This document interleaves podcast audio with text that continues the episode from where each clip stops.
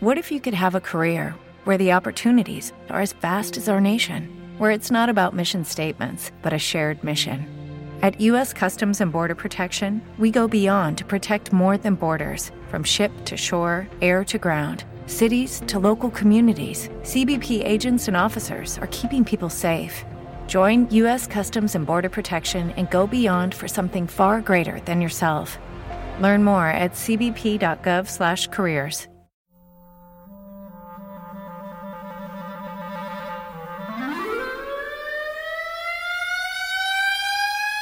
Buenas tardes. Y en esta ocasión, esta salida B tratará sobre 1994. En 1994 apareció el ejército zapatista, desapareció Kurt Cobain, apareció el subcomandante Marcos, desapareció Rock 101, por lo menos en FM, apareció Jorge Carpizo, desapareció Jorge Carpizo y por supuesto apareció, apareció esto. What is love? Baby, don't hurt me. Don't hurt me no more. Ah, qué buena canción del 94. Ah, qué bonito. ¿Saben qué? Lo más triste del caso es que para una generación entera, lo que se relaciona con 1994 no es el alternativo. Por supuesto que tampoco es esta canción del más puro pop, sino esta canción de la banda Machos. A partir del 23 de marzo de 1994, cada vez que un mexicano escucha a la culebra, piensa en Lomas Taurinas, piensa en Luis Donaldo Colosio. Esta semana se cumplieron 25 años de la muerte, la triste muerte del candidato del PRI a la presidencia de la República. Y también ha sido una semana en donde se ha visto otro tipo de cosas que tienen que ver con el poder y específicamente con las investigaciones del caso Colosio. Pero para entenderlo, tendríamos que irnos un poco atrás. Algunos lo que harán es sintonizar Netflix y ver la serie en donde sale, entre otros, el Teniente Tello. ¿Era Teniente? Ah, no, perdón, el Cadete Tello. Y por supuesto, Ilse Salas que salió de efectos secundarios y de las niñas bien a ser Diana Laura Riojas. Pero yo les recomendaría que lo dejaran a un lado y mejor fueran a la hemeroteca o en una de esas hasta YouTube y descubrieran poco a poco lo que pasó en ese entonces. Pero como no tienen tiempo, mejor yo se los platico en 180 segundos. En 1993, Carlos Salinas de Gortari tenía que decidirse por quién iba a ser su sucesor. Tenía una baraja amplia, sin embargo, esta se dividía, o más bien, se reducía a dos por un lado, Manuel Camacho Solís, su fiel escudero, hermano político que había crecido con él y que de hecho era su defensor en muchos de los aspectos de la administración de Carlos Salinas, pero también quien tenía que hacer su trabajo sucio en cuanto a cuestiones políticas se habla.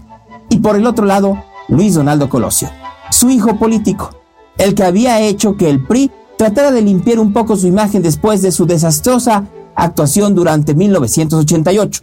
Después, Colosio saltó a la Secretaría de Desarrollo Social, que en realidad era la Secretaría de Solidaridad, no nos hagamos tontos, y de hecho, en ese entonces hasta se había cambiado el peinado. Lo que dice la serie es cierto. Para el informe de Carlos Salinas, el primero de noviembre, entonces eran en noviembre, no eran en septiembre, de el 93, Colosio se había cambiado su cabello rizado y se había hecho un permanente, del cual todos se burlaban, pero todos sabían que sucedía algo. En esos días de noviembre de 1993 se acababa de firmar el Tratado de Libre Comercio de América del Norte e iba a venir a México Al Gore. Sí, el vicepresidente de los Estados Unidos iba a hacer una visita para finales de 1993, específicamente los primeros días de diciembre. Por eso, era tan importante, dentro de las costumbres políticas y los rituales que hay en México, que el candidato del PRI fuera nombrado antes de la visita del vicepresidente norteamericano. Una semana antes de esa visita, Carlos Salinas de Gortari había decidido hacer una gira para ver los logros del programa Solidaridad. La gira había comenzado en la Ciudad de México, en donde, enfrente de una multitud, Salinas había hecho un homenaje en vida a Manuel Camacho Solís. Vamos, no había mejor político que Camacho. Vamos, no había mejor personaje en ese sexenio que Camacho. Vamos, Si él pudiera, le daba la vida a Camacho. La gente de pronto se quedó con la idea de los discursos que en ese momento en el Distrito Federal había dado Salinas, pero se le olvidó un pequeño detalle. Terminando el acto, el último acto en el Distrito Federal, Carlos Salinas se subió en una suburban blanca, a su lado se subió Luis Donaldo Colosio y atrás, en la Ciudad de México, se quedó Camacho Solís. Y durante una semana, Carlos Salinas dio la vuelta a México entero de la mano de Luis Donaldo Colosio. Al siguiente domingo se dio el destape, destape al cual fueron absolutamente todos, menos Camacho Solís. Manuel Camacho en un gran berrinche le pidió a Carlos Salinas que lo removiera de su papel como jefe del departamento del Distrito Federal. Salinas le dijo sí, pero no te vas, y le dio un premio de consolación, la Secretaría de Relaciones Exteriores. Así, mientras Colosio comenzaba su gira por el país como precandidato del PRI, Camacho iba de la mano de Salinas a giras internacionales. Parecía que el destino estaba marcado, hasta que llegó el primero de enero de 1994.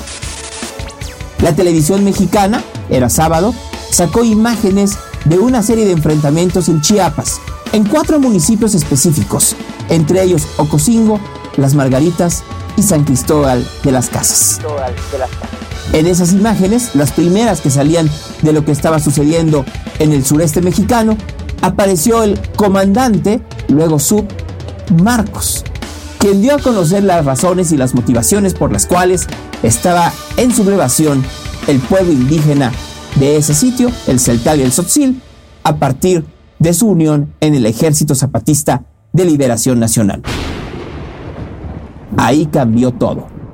Durante una semana, a partir del primero de enero y hasta el siguiente fin de semana, los zapatistas y el ejército mexicano comenzaron un cruento enfrentamiento que terminó el 10 de enero. Ese 10 de enero sucedieron varias cosas. La primera, la renuncia de patrocinio Blanco Garrido, que en ese entonces era el secretario de gobernación y además era el anterior gobernador de Chiapas.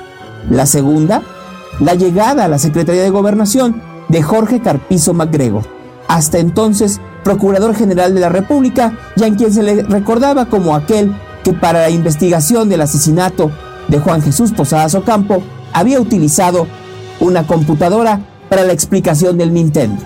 Y por último, la aparición de Manuel Camacho Solís como comisionado para la paz en Chiapas, sin puesto en el gobierno, sin dinero que le pagara. Esto habilitaba a Camacho para poder ser candidato a la presidencia si él lo quería, o si la circunstancia se daba. Y aquí hago un paréntesis. Hasta ese momento, Luis Donaldo Colosio continuaba siendo el candidato no solo del PRI, sino de Carlos Salinas a la presidencia de México. Pero como todo, las reglas cambiaban. Durante los siguientes tres meses, no solo tenía que negociar Camacho Solís con el ejército zapatista, sino también se daba tiempo de tener escarceos con la prensa capitalina sobre si iba o no a renunciar a ello para convertirse en candidato independiente. Y al mismo tiempo, Luis Donaldo Colosio tenía que dar una gira por todo el país, una gira desangelada, no porque la propuesta fuera mala, sino porque la atención de la opinión pública se encontraba en Chiapas. Por fin, el 22 de marzo de 1994, Manuel Camacho mandó llamar a una conferencia de prensa en donde dijo claramente que no sería candidato a nada. Esto después de una cena que había tenido una semana antes con Luis Donaldo Colosio. El candidato del PRI agradeció desde Sinaloa el gesto de Camacho Solís y quedó de reunirse con él la semana siguiente.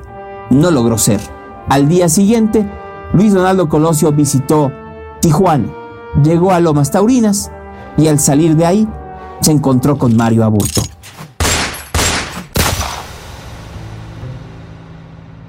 La televisión mexicana dio a conocer el atentado y después muerte de Luis Donaldo Colosio a partir de una transmisión especial comandada por Jacobo Zabludovsky que salía desde un croma. Si ustedes revisan, verán que el fondo que tiene Zabludovsky es un green screen. Y esto es porque Jacobo no estaba en Televisa, sino en las oficinas de ovaciones. En ese entonces, Jacobo estaba siendo trasladado de la dirección de noticias de Televisa a la dirección del periódico que también era de Televisa.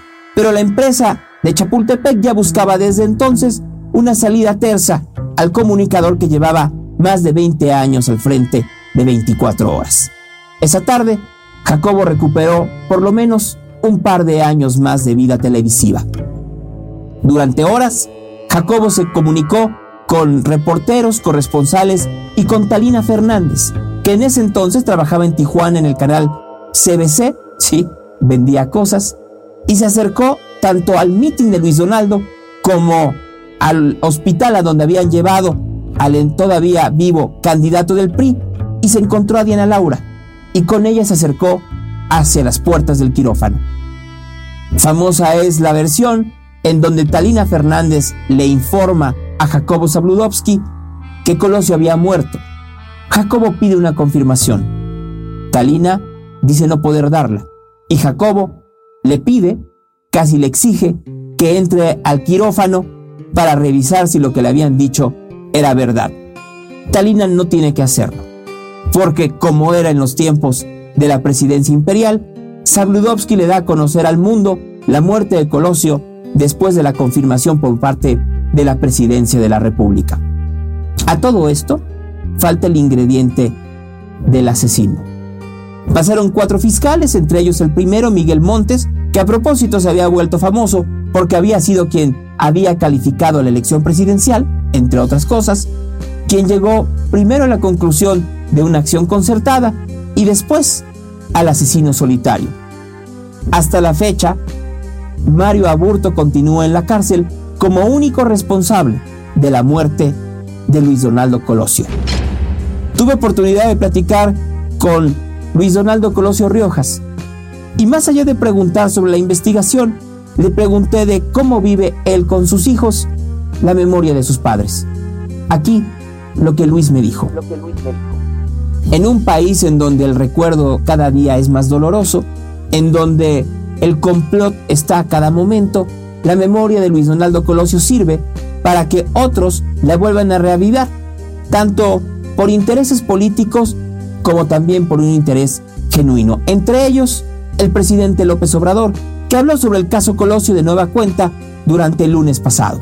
Primera noticia que había cenado dos días antes con Luis Donaldo Colosio.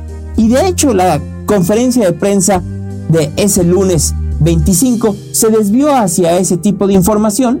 Y de hecho la conferencia de prensa de ese viernes 22 se desvió hacia ese punto de información en lugar de tratar otros temas torales, como también el 25 nadie trató esto. Corresponde ahora el uso de la palabra a un gran jugador fanático del béisbol y primer mandatario de la nación, el licenciado Andrés Manuel López Obrador, a quien escucharemos con todo respeto. Señor presidente, amigas, amigos,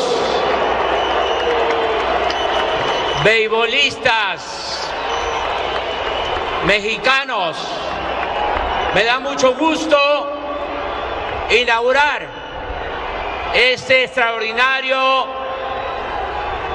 estadio de béisbol. No voy hablar mucho porque hay algunos de la porra de el equipo FIFI.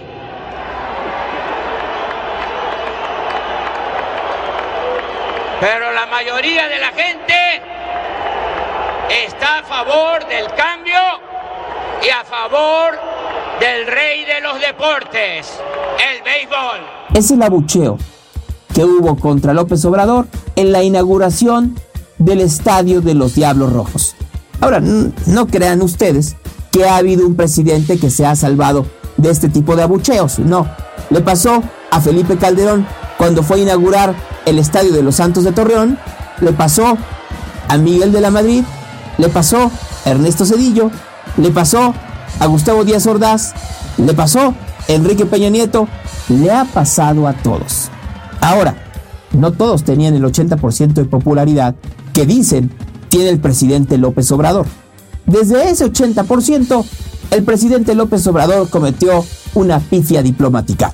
Apareció una carta que supuestamente le había enviado el presidente al jefe de gobierno español y a los reyes de España, pidiendo que ahora que se conmemoran los 500 años de la caída de Tenochtitlan, España debía pedir perdón. ¿Cómo? Bueno, yo creo que España podía pedir perdón por Camilo VI, por Diango, por Enrique y Ana, por Alaska o por Dinarama. Vamos, tendría que pedir perdón por Chiquetete, por Marisol y por Locomía. Pero no, a lo que se refería López Obrador es a pedir disculpas por la barbarie de la conquista. No es la primera vez que un país pide que otro tenga disculpas y que otro ofrezca disculpas a partir de las acciones del pasado. Ha sucedido en Irlanda, ha sucedido en Inglaterra, ha sucedido en los Estados Unidos y ha sucedido en el Vaticano, que de hecho en el 2017 pidió perdón por la manera en la cual se llevó a cabo la evangelización en América Latina. Ahora que lo recuerdo, también el Papa dijo que no les iba a dar nada. La respuesta del gobierno español parecía muy diplomática, pero tiene un dejo de soberbia, en donde la corona dice gracias, pero no gracias. El Papa Francisco, harto esta semana de que le besaran el anillo, también dijo, no voy a México, tengo mucha ropa que planchar y tengo muchos casos de pederastia que tomar. O lo que es lo mismo, ¿Quisiste que te pidiera perdón? Métete las disculpas por, por la, Guardia, Nacional. Durante esta semana, más allá de lo que haya sucedido en las conferencias de prensa, en el momento en donde López Obrador se volvió Moguís de la Garcé y enseñó la moda de los nuevos uniformes de la Guardia Nacional, y por supuesto, sin tomar en cuenta que la gente sabe negociar muy bien a partir de ser manito de puerco, sucedió algo curioso en redes sociales.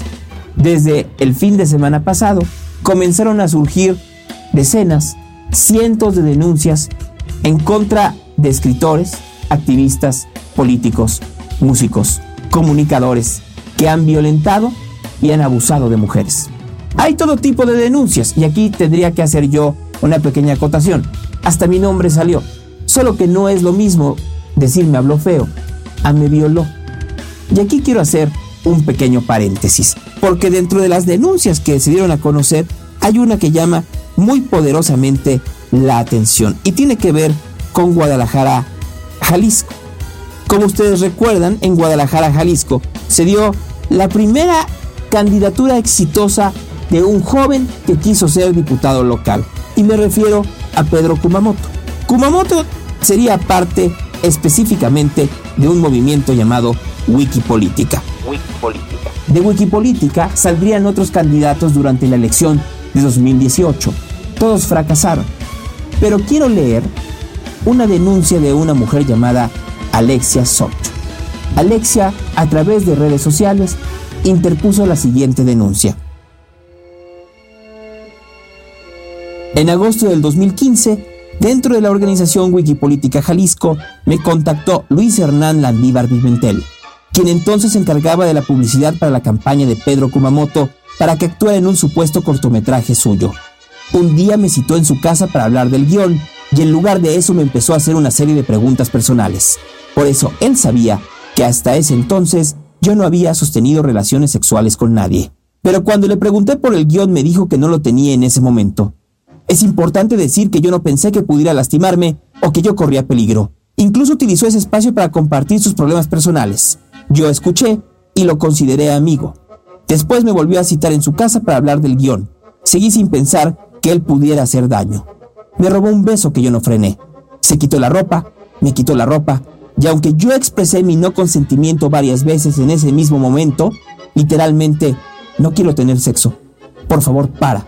Me sujetó fuerte y me penetró sin condón. Yo empecé a llorar y él se puso muy violento. Se enojó mucho. Empezó a gritarme.